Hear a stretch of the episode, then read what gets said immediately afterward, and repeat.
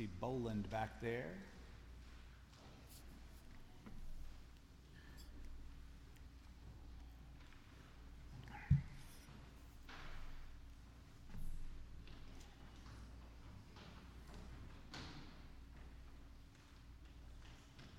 I know it may be slightly disorienting to have the sermon just after the first reading, but every time I preach, I say a prayer of what, do, what does the Holy Spirit want the people of God to hear from these texts on this occasion?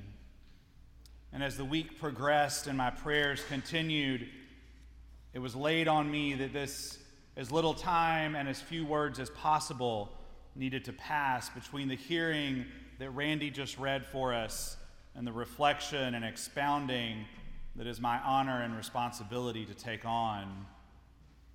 Our reading from Acts today presents us with two supporting characters who are trapped in a system not of their own making. I'm always a little bothered by the first part of the story where Paul and Silas eventually cast out the spirit from the enslaved girl merely because they are annoyed by her, even though the Spirit was causing her to say that they proclaim a way of salvation.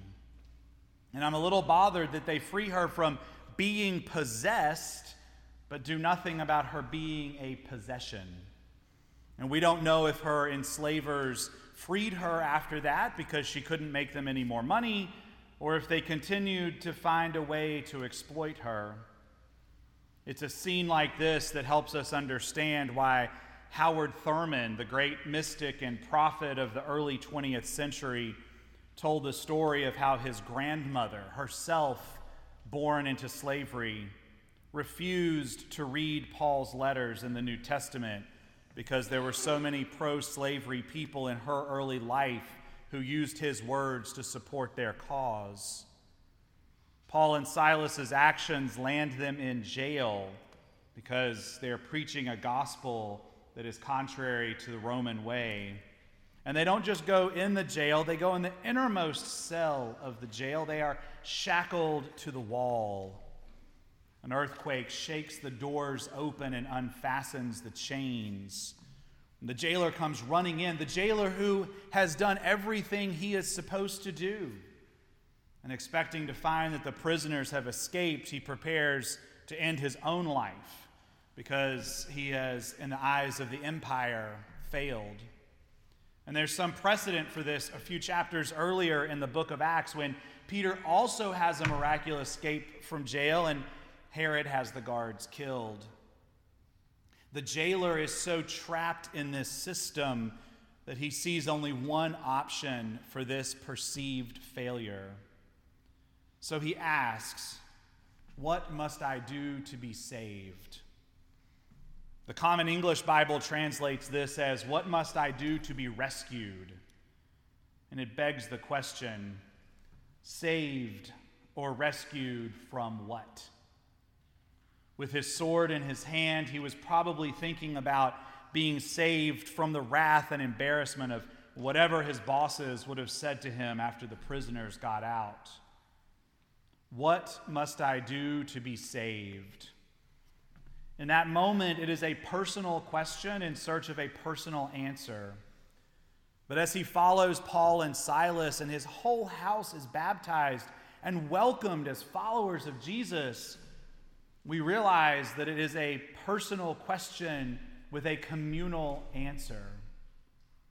Throughout the stories of the New Testament, and particularly in the book of Acts, People coming to follow Jesus do so in groups, often in households. And those households were far bigger than just the nuclear family. The question asked by the unnamed but forever remembered jailer is, is unique only in its immediacy. If we were to all ask that question, we should not forget that the answer has a ripple effect for all those around us, those we know and, and those we don't. So, in one way, those who enslaved the girl at the beginning of the story were right. The gospel subverts the oppressive order. When we ask, What must I do to be saved? we must be extremely aware that our small lives are swept up into the greater drama of God's story. One of the most flawed narratives of our culture, one of the most flawed pieces of our history, is the idea of rugged individualism. The idea that we can just pick ourselves up by our bootstraps, that if we work hard enough, anything is possible, that we all live in some Horatio Alger novel from the 19th century. None of it is true. Oh, sure, there are feel good stories of people who started with very little and had everything they needed. Maybe they even grew up to be famous. But as Thurgood Marshall once said, none of us got where we are by solely pulling up ourselves by our bootstraps. We got here because somebody, a parent, a teacher, an Ivy League crony, maybe a few nuns, bent down and helped us pick up our boots. Even the story of Hewlett Packard computers starting in a garage is a fantasy. There are millions of people in this country, thousands in our own community, who work their tails off and still barely have two dimes to rub together. So the question is not one of I, but of we. What must we do to be saved? Saved from the very things that are ripping us apart at the seams, the things that destroy us and our futures, the oppressions, the addictions, the fascinations, the hopelessness. Like both the jailer and the girl in our Acts lesson, what bondage do we need to be loosed from? Where do we need to let the gospel of Jesus Christ subvert that which oppresses our world? And to be clear, the we is our community, our nation. It's not about one person at a time. When Moses acts as God's agent in Egypt, it's not merely Pharaoh and his inner circle who suffer, it's all the Egyptians. When Jonah goes to Nineveh, he's not only calling on the king to repent, he calls on the whole city state. When we read the prophets of the Hebrew scriptures, they don't call out individuals, it's the whole nation that is held accountable. It's the whole nation that suffers for their sins. The sins of those in leadership who put their own needs and wants ahead of the good of the people ahead of the way that God has called them to live. Those whom God holds most accountable are those who have the power to do something and choose not to. Those who have the power to say and act and then don't, especially if they choose not to as a means of maintaining their own power. Sodom and Gomorrah are obliterated for their lack of hospitality to strangers, which was one of the earliest commandments in the book of Genesis. The kingdoms of Israel and Judah are punished, indeed, sent into exile, because those in power kept making themselves richer and the poor poorer. That is what they needed salvation from.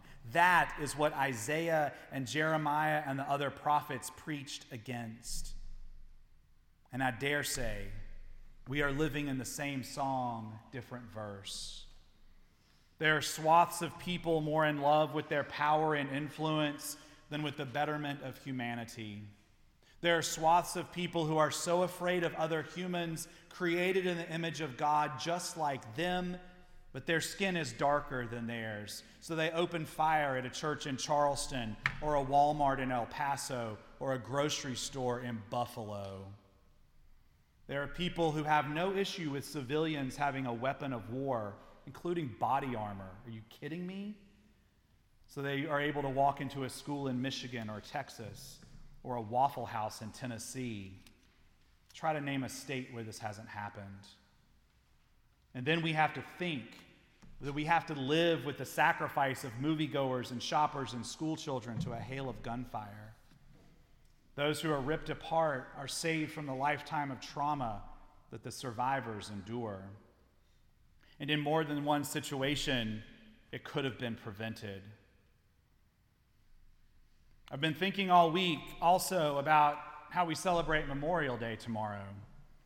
It's a tradition of several origins, including, including recently freed slaves in Charleston, South Carolina, who wanted to honor the dead just a month or so after the Civil War ended. The tradition picked up traction after World War I, including having a specific day of, the, of May. May 30th was the original date for Memorial Day.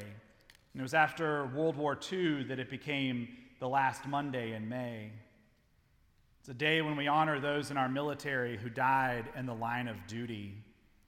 Many of you in this room know at least one person in that category. It's not just a day for cookouts and beach trips and mattress sales. We hold that those who died in combat did so defending the American ideal, defending American freedom. Is this what they died for? Is this the freedom they fought for? At what point do we say enough? Because I'm not willing to live with the sacrifice of anyone to a false God. I'm not willing for that to become our reality. Because under no circumstance, under no reading of Scripture, do I believe that that is the way of Jesus. Humanity is a collective, and we rise and we fall together. Our salvation is tied to one another, and it is a group project. And yes, there are some people in the group project who are more talented than others, some have more skills than others. But none of us can depend on that one kid to carry us through. And none of us can be that one kid who sits back and lets everyone else do the work. What must we do to be saved? I tend to get frustrated with myself when I look back over what I've written in a sermon and I have more questions than I have answers. And then I remember that none of us are alone. Humanity is a collective. Our salvation is a collective. In just a few moments, we will hear the gospel proclaimed right here from the top of the steps. We will hear what's known as the farewell discourse in John's gospel, where Jesus prays for his followers, for all his people to be one. What must we do to make that happen? What, what must we do to live into the call of a gospel that subverts unjust systems and turns the world right side up. I took comfort this week in a prayer several of my colleagues shared around.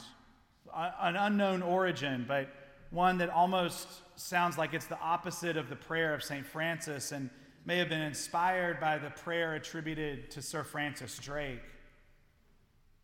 Lord, make me a channel of disturbance where there is apathy, let me provoke. Where there is compliance, let me bring questioning. Where there is silence, may I be a voice. Where there is too much comfort and too little action, grant disruption. Where there are doors closed and hearts locked, grant the willingness to listen. When laws dictate and pain is overlooked, when tradition speaks louder than need, grant that I may seek rather to do justice than to talk about it. Disturb us, O Lord, to be with as well as for the alienated, to love the unlovable as well as the lovely. Lord, make me a channel of disturbance.